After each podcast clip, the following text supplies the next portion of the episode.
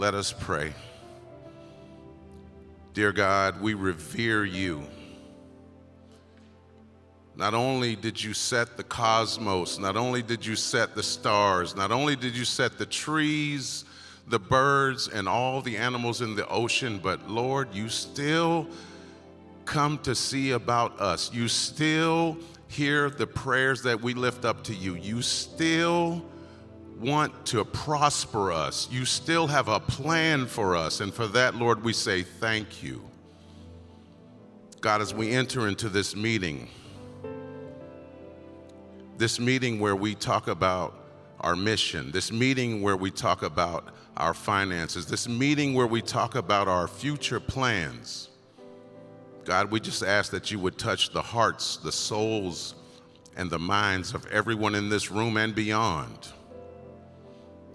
Lord, we're following you for strategy, but the context of our strategy is this word called hope.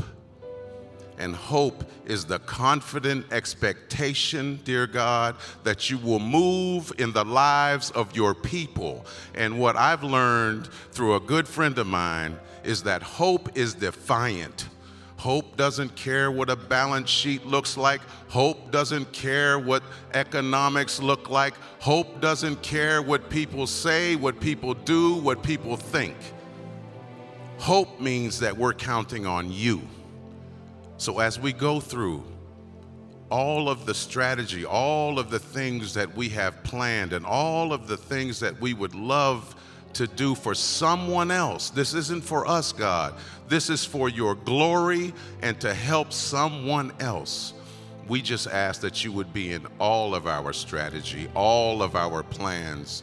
As we meet here tonight, Lord, please pull up a chair and sup with us because we're counting on your Holy Spirit to lead, guide, and direct us, Lord. And wherever it takes us, we will say yes and amen. The people in this room, Lord, love you, are committed to you, are willing to be generous to you so that we can get into the green.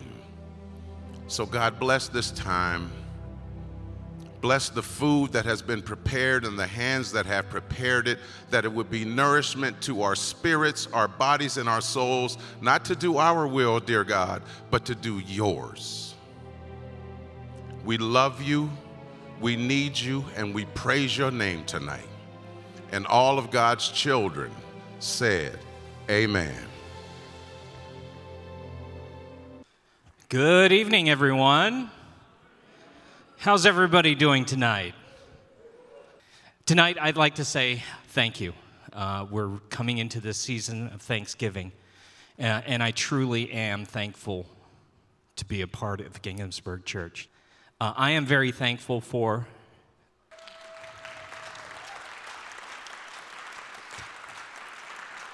If you have questions, we, the board, are here to serve the church, to serve you. Um, they have been uh, fantastic. I'm very thankful for the work that they've done the, these past few years. I am thankful that each one of them, um, as we go through this time of transition still for us, uh, I'm thankful that uh, all of our board members have agreed to stay on one more year at least um, in their positions so that uh, we can provide continuity. We as the board are challenged to move forward and use the resources that we have and the resources that we can attain. And we challenge each one of you to bring your resources, not just financial.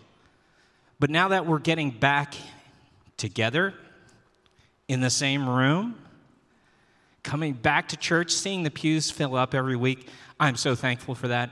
I'm thankful to see people serving in the coffee shop, serving with our children, serving with the youth. And I encourage everyone this is a place that, that, that we love God and do something about it. So I encourage you to even do more, to bring your friends, to show people that, again, we are people that love God and want to do something about it and are doing something about it, whether it be our time, our skills, our finances. Again, Thank you. I'm so thankful and grateful for each one of you here tonight. And I just praise God that I get to be a part of this. That's just so exciting to me. And, and we're so excited because we don't know what we're going to see beyond that next mountain. We don't know if we're going to see the Indi- uh, another mountain or pass down to the ocean. But I'm glad you're here with us on the ride. Thank you, everyone.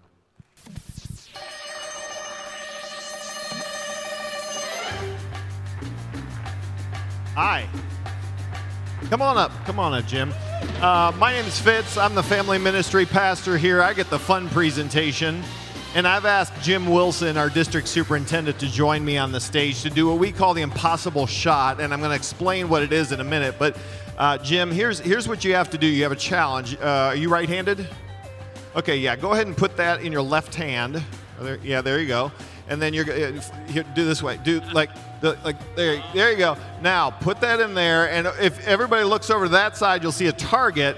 Now, Jim, if you and you're going to pull it back hard. If you get it in the middle, we will make a $100 donation to the mission of your choice. No pressure, but nobody's ever made this shot. So let's hear it for Jim Wilson, our district super. Pull back hard. You're going to pull back hard. You're going to hit somebody in the front row if you don't pull it back hard. And good try, good try. That was good try. Let's hear it for Jim anyway, ladies and gentlemen. My middle school guys are always good at bringing me back the arrows. Um, what is the impossible shot? That's something we do every Wednesday night at YG, which is our youth group meeting with our teenagers. I'm out of, I'm out of breath. Uh, because, and why we do it is whenever they bring someone to YG for the first time, that new person and the person who brings them has a chance at the impossible shot to win fabulous cash and prizes. And nobody wins it, but that's okay. Uh, because what we're emphasizing is we think YG is a great place to be. And we think it's a great place for your friends to be. So why not bring your friends to a place where you can have fun? uh, where you can belong, where you can make a difference. And that's really, those are the three things that we try and emphasize in all of our kids and student ministries is that this is going to pl- be a place where you can have fun, where you can belong, where you can be yourself, be exactly who God created you to be, and where you can make a difference. So, whenever we plot out any of our kids' ministries, student ministries, we keep those things in mind. Those are priorities for us. So, what does that look like? Like, what, what is the outcome? Well, since we instituted the uh, impossible shot in September of 21, we've seen 81 first timers come to YG. Okay, so that was, yeah, yeah.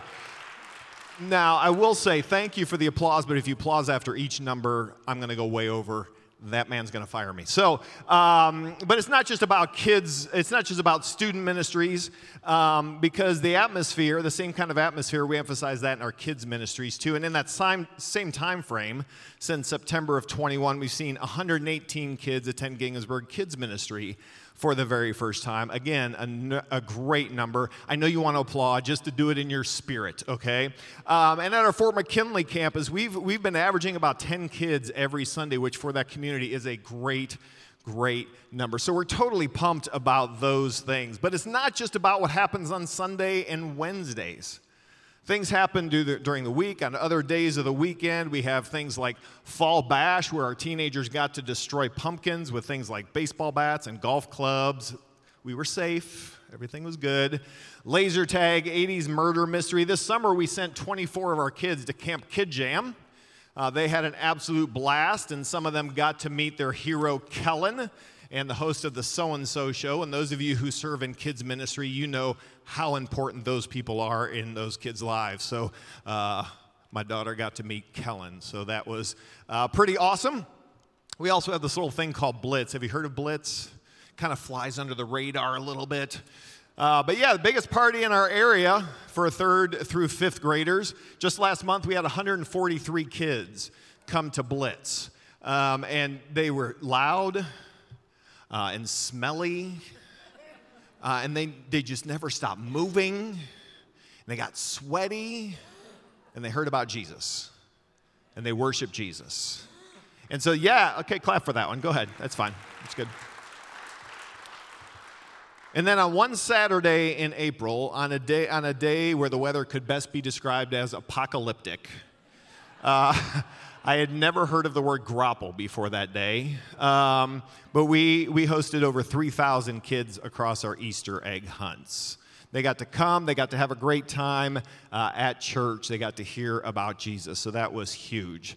Um, and then there's the part of the th- tr- three things that we try and um, uh, try and emphasize, that we try and guarantee, and that is making a difference. And I want to thank all of you for making a difference. For a bunch of kids who may never set foot in any of our doors, and those are the students at Belhaven Elementary. Uh, we reached out to them in August and said, Hey, how can we as a church bless you?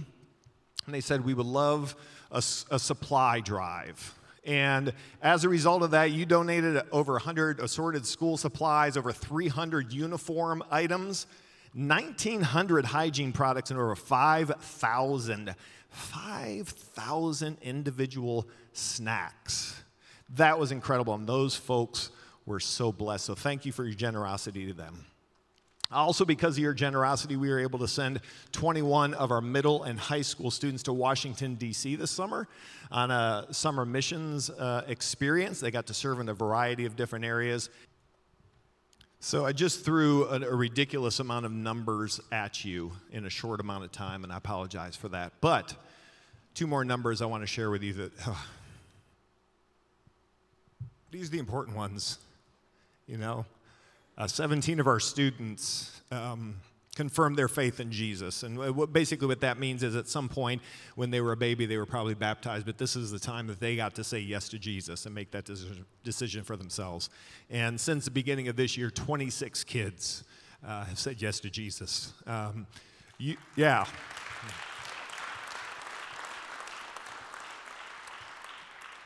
That's why we eat pizza every freaking week.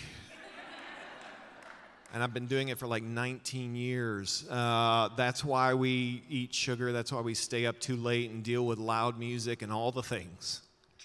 Because they're saying yes to Jesus. So thanks.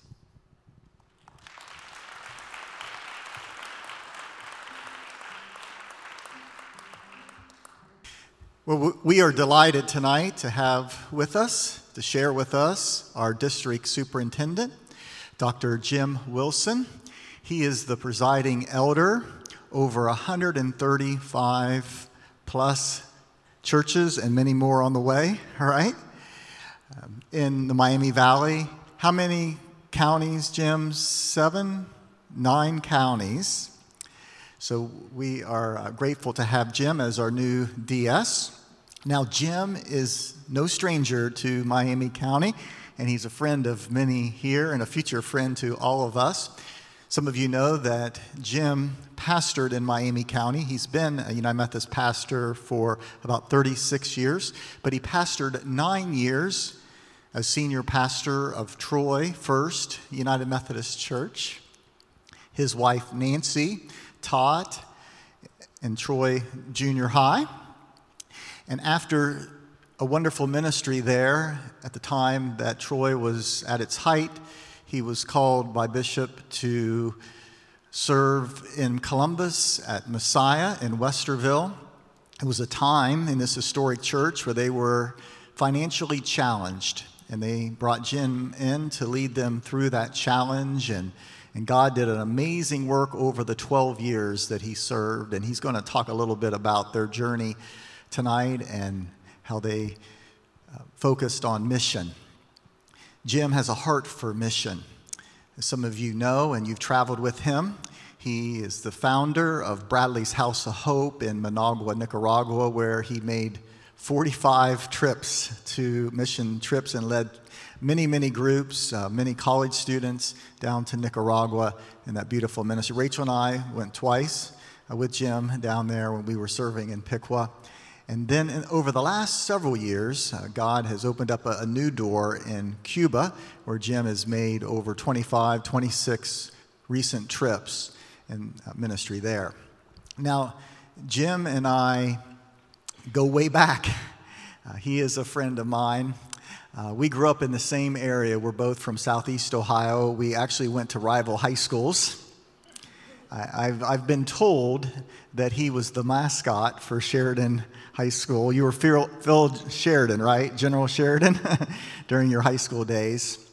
And so when I was the district superintendent, before uh, coming here back in that area in southeast Ohio, I was the superintendent of his home church in Perry County and in the surrounding uh, churches. So anytime that I got into trouble, this is true, Jim. I don't know if I told you this or not. But uh, when some of these churches weren't happy with the decisions of the DS, meaning your pastor, I would always drop his name. I'd say, Did you know? I'm a friend of Jimmy Wilson's. Do you, do you know Jimmy Wilson? You know Jimmy Wilson? Really? Well, then you're a friend of us. For any friend of Jimmy Wilson, literally, I became popular overnight in Perry County, Jim, because I kept talking about Jimmy Wilson. Well, I'm grateful that Jimmy Wilson is a friend of Ginghamsburg Church. Amen? And we invite him to come tonight. So, welcome. My wife Rachel's going to come and read our scripture from Luke chapter 19, and then Jim will come and give us the word.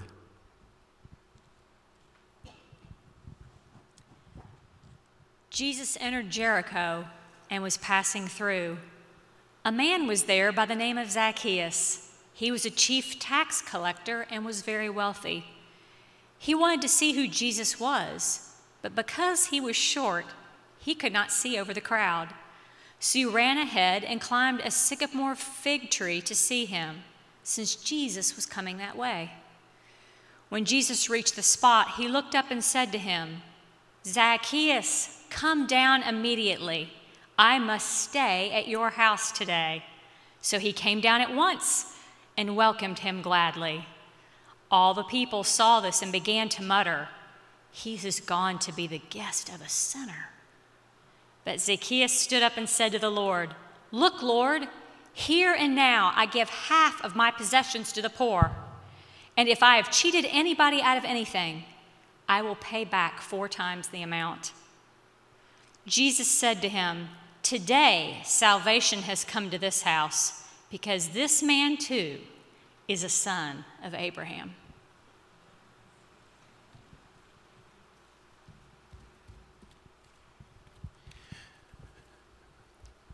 Well, good evening, everybody. you know, good Lord has a sense of humor when your uh, your speaker tonight is a is a kid from Perry County. Mercy. Uh, if you don't know where Perry County is at, uh, count yourself blessed. But if you do, you understand. And uh, when, when, your pastor says we went to competing rival schools, we were both part of what was called the Muskingum Valley League. Uh, pastor Dennis is from Philo, Philo Electrics, and I was from Sheridan, Sheridan General. Was Generals. Let me tell you something, I'm not lying. When Sheridan would play Philo, it was a guaranteed win. The, the, those guys were so bad, they were 0 and 18, you know? So as a little kid growing up, we would go visit Philo and uh, they played in the pit. It had the worst facility in the, in the, in the conference.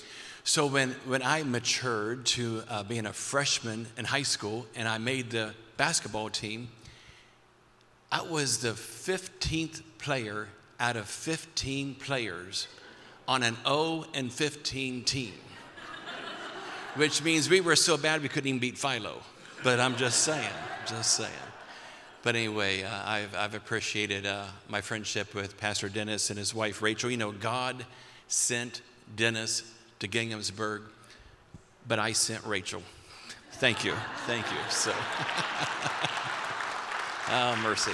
No, just give, good, give the good Lord credit for both. I want to talk to you about a story that we've probably heard our, our whole lives that little story about Zacchaeus. Four months into being a, a district superintendent, they said I would be shocked. I'm past shocked and uh, don't get to preach very often. Don't let that scare you because uh, there's a clock right in front of me. I'm going to move it, okay? But know, it's like, oh, wow. If I was preaching and I could preach on the story of Zacchaeus, I would preach on why couldn't Zacchaeus see Jesus? Now, we know he couldn't see because he was short short little fellow, he climbed a sycamore tree for the Lord he wanted to see. Then I would ask the rhetorical question to the church today why can't we see Jesus? I would answer my own question. I would say, the church can't see Jesus today because of the church. I'm not here to beat you up, but I'm just telling you, you walk in my shoes for four months, you be shouting amen, hallelujah. It's the church. So many times that's keeping people from seeing Jesus. Now, I'm preaching to the choir here because you're, you're not the ordinary church. You're extraordinary. And so, so many people look to Ginghamsburg as the flagship. As goes Ginghamsburg, so goes a whole lot of other churches. A whole lot of people complain about you. Well, I can't believe they're doing that. And then give them a year or two, they're doing the exact same thing you were doing. that, that's confession for, for me, you know. So, but anyway, but I'm not going to preach on that because I don't think that's the full story of Zacchaeus. I wonder if the focus is what he did once he came down out of the tree. Yeah, he came down out of the tree. Um, when Jesus says, I'm going to your house today, I'm assuming they had dinner, whatever. But then what did he do? He, he repaid all of those that he had cheated four times over. Now, some people might say, um, oh, quit giving him credit. He was just doing what he was required to do. I was at one church and I had this woman actually beat her car. This is Bible thumping country. you know, but um, that's all right. That's all right. I, I, she would be one that might say, um, Exodus chapter 22, verse 1 if you cheat anybody, you got to return what you, you know, cheated them and repay them four times more. So don't make Zacchaeus out to be a hero. He was just doing what he was supposed to do. If I had the guts enough, I would say, uh, let's beat the Bible. You want to beat the chapter of Exodus, I'll beat the chapter of Leviticus, where it also says if you rip somebody off, you got to repay the principal in one fifth. So, so you help me understand if we were going to be Bible thumping, what, what chapter are we going to thump? But um, I'm just going to skip that sermon too. I'll save that for another church. Eventually, once all this commotion gets done, what does Zacchaeus do? You get, get that little pledge card out and see where he's at. I think he would be on that top rung. He repaid and he gave 50% of what he had to the poor. I hope I live a long time. But when I do die and I get to heaven, I'm going to look him up. He's going to be a little short fellow walking around. He'll be easy to find. Hey, come here, come here, dude. Help me understand when did you feel Jesus the most? At the foot of the sycamore tree or when you were helping the poor? And I'll bet you that he felt Jesus most fully when he was helping the poor. That's been a little bit of my journey. Dennis says they sent me to Messiah because they were having problems. Oh, that's a bunch of baloney, too. You know, I'm sitting over here in Miami County, it's a pretty sweet deal. You know, Miami County is a great place to live. That, that whole um, shot thing right there, there was a night at uh, Troy Memorial Stadium where a guy from my church won the ticket to go out and throw the football through a little tiny hole that nobody ever does. He said, Preacher, why don't you go out there? I said, I can't go down them steps. Okay, I'll go down there and make a fool of myself. I threw the football and went straight in the hole. Got the video to prove it too, you know. So I, am over here in Disney World. And they said, uh, Got an opportunity for you. Would you like to go to uh, Church of the Messiah in Westerville. I said, I don't even know about Westerville. The only thing I know, they got a bunch of churches Church of the Master, Church of the Messiah, Church of the Redeemer, Church of the Savior. Superintendent said, This is the United Methodist Church. Well, I'm a Buckeye fan. I understand what the means. You know, I'll, I'll go to the any day. So I go over there. I'm about a month or two into it. I'm thinking, you know what? I'm, I know I'm from Perry County. I get that. But something doesn't add up here uh, this church is broke. Long story made short, the general fund was minus $55,000. The debt was 1.6 million. And there's three metal poles holding up the front of the church in uptown Westerville, the land of the rich and famous, so the, the, the roof wouldn't be compromised and potentially fall in. Nobody said that during the introduction. You know, nobody. Opportunity. Uh huh. Yep, I, I, I, know that word. So I go down to superintendent. Marcus Atha was the district superintendent. I said, Marcus, if you knew this situation and didn't tell me, we got a problem. If you didn't know, I'm here today to tell you, oh, I didn't know, I didn't know. Everybody to this day always claims they didn't know, and I sit down and explained it. Now, that's a situation. That was one of the top 10 largest churches in this annual conference. I'm not smart enough to how to figure that out. I grew up in a town that had one traffic light, 832 people. My mother typed the water bills on a typewriter in our living in our family living room. When I left there, I left my successor over $700,000 in the general fund, completely debt free, a remodeled sanctuary, and an additional half a million dollar mission program. And I give God all the glory for that. People said, How'd you do it? How'd you do it? I said, You know, let me tell you something. Two things. We didn't spend more than what we received. Oh, I know, in, in that earth breaking, you came here tonight to hear that? Well, I'm like, oh, God, who's you, man? Where did you get this guy from? That's what we did. And we also made sure that next year's budget was never more than what we actually received last year. Because my mother only had a high school education more than most in her little community in southern Perry County. But she taught me faith and common sense go hand in hand. So when we budgeted that way, we were budgeting surpluses year after year. And then the final part of that whole turnaround was we, we knew we were going to get out of the hole. But when we got out of the hole, it was going to be a matter of how we did it, not that we did it. That when we got to the finish line and, and, ended up with some fiscal stability, we wanted to have a sense of peace about it and a degree of integrity. And I actually got invited to Dave Ramsey's live radio show, and I got to go down there on behalf of the congregation, got to shout, We're debt free. And he asked me how we did it. And I told him the same thing I just told you. And I said, Dave Ramsey, we were determined not to get out of debt on the backs of the poor. Because every single year, we fulfilled our obligations and we expanded our mission program. Missions will raise all the ships in the harbor. You already know that. You, you find yourself now in a, in a season unprecedented I too think we've, we probably use that word more than we should. It's a reality. Everybody here this evening knows that Ginghamsburg is on its way back. You know? We, we can all debate where we've been, but wherever we've been, it's not necessarily bad. We're on our way back but we're not going to end up where we started. It's going to be even further. And so, whenever we get there, we all want to have a sense that, you know what, we didn't get there on the backs of the poor. A little bit of our mission experience at Messiah. I found myself over in Chennai, India. Knew nothing about India.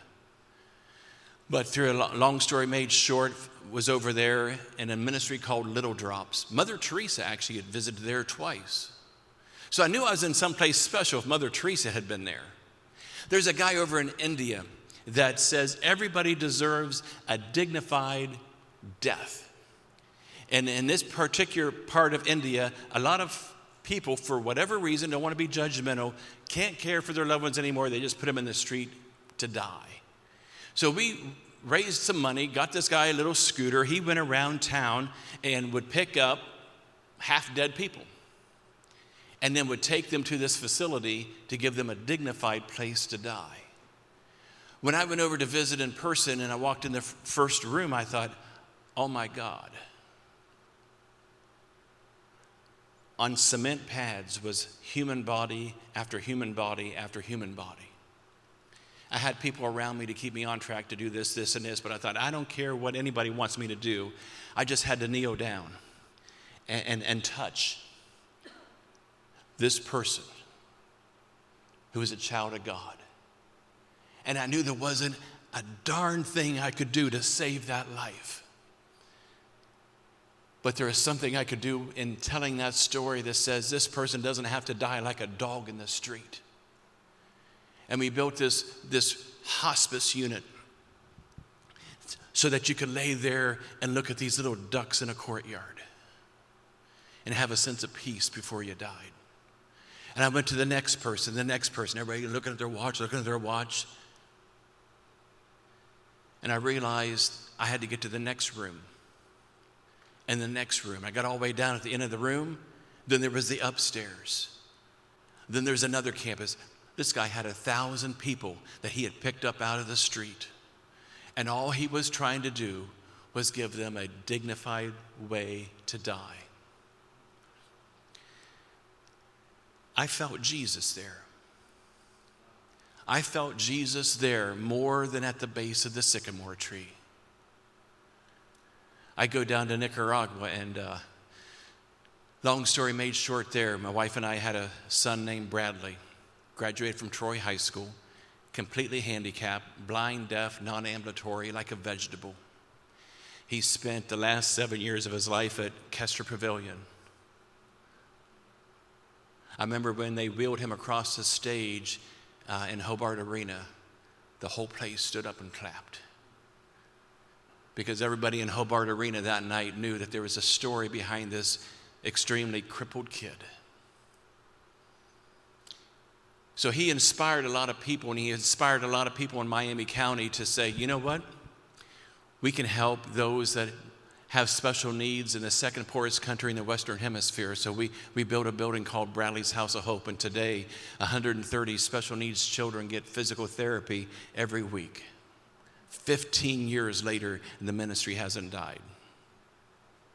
I remember the day one woman came up and she had, a, had her nephew in her arms, big lady, strong lady. She was the aunt of this kid that was just like Brad, completely incapacitated. And she came right up in my face and she said, the kid's name was Marcos. One day I want my, my nephew, I want Marcos to be just like your son. My God, I never heard that before. My, my son is your, is your worst nightmare. Nobody would ever want their child to be like my child. My child never spoke a word. My child never rolled over. My child was born normal. Got spinal meningitis when he was six weeks old. So when he died at 19, he was still a six week old baby inside of a 19 year old body. Nobody wants to go through that much hell and be confined to a bed for 19 years. I want my, my nephew Marcos to be like, like Bradley.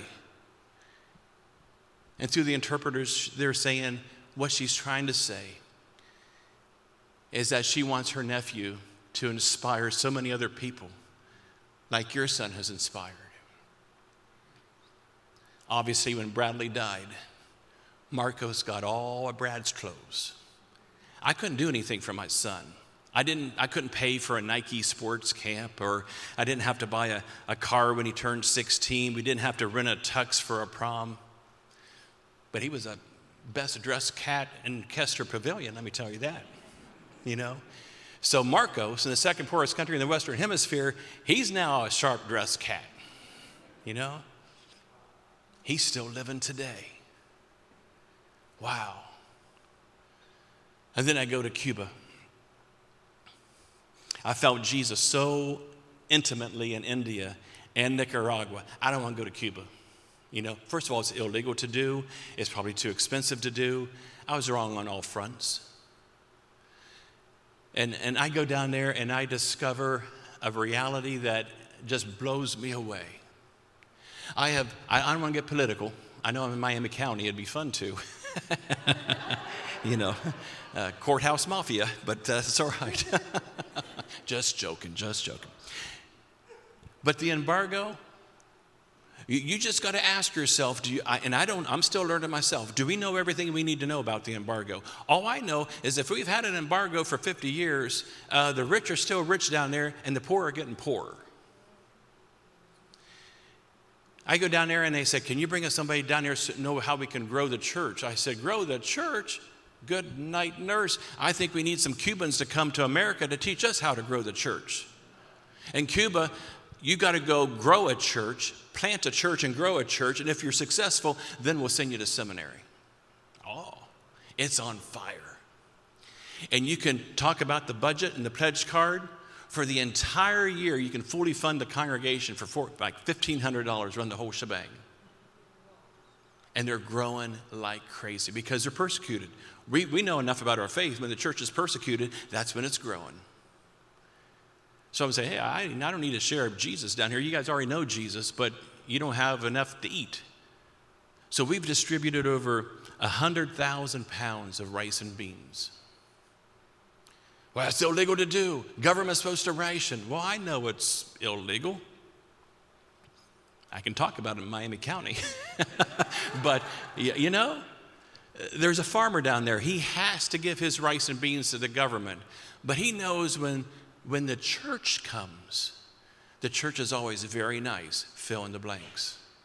And he holds back some rice and beans because he knows what I'm doing with the rice and beans. I'm going to give it to the hungry people in his community for free. And as a result, we're going to bless him in a mighty way. People that helped me out down there, they said, You, you know he's an atheist. I know he's an atheist. I also know he's wearing a Church of the Messiah t shirt driving around that tractor all through Cuba, too. I'm just saying. I feel close to Jesus. So, I'm not telling you how to go forward. I'm just saying you're going forward, and your best days are in front of you. When you get there, will you be at peace? Will you recapture your fiscal stability because of your faithful missional outreach? Or will you take a shortcut and do it on the backs of the poor? That's a hard question to ask. Don't want to hurt your feelings. I'm gutsy enough to name it tonight because I know you well enough. You're from Miami County and the surrounding areas. This is Ginghamsburg. You're not here by accident. You have been the flag bearer for this annual conference for years and years and years, and furthermore, across the United States. This is a huge footprint. You already got what it takes. So, as you canoe forward into your new day, you're going you're going to feel it most and the missional outreach of this, of this congregation. It's going to be fun to watch. My job as your superintendent is to say the heck out of the way. All right? But I'm going to be there cheering you every step of the way. And anytime I can put some fuel on this fire, this is where I want to be. I got to go out and fight with the Bible thumping lady. I'd say that's kind of fun. You know, it's. Uh, I can kind of put my Perry County attitude on and just fight right with her. But in Miami County, you are the children of God, called for such a moment. God bless you as you go forth and find your way.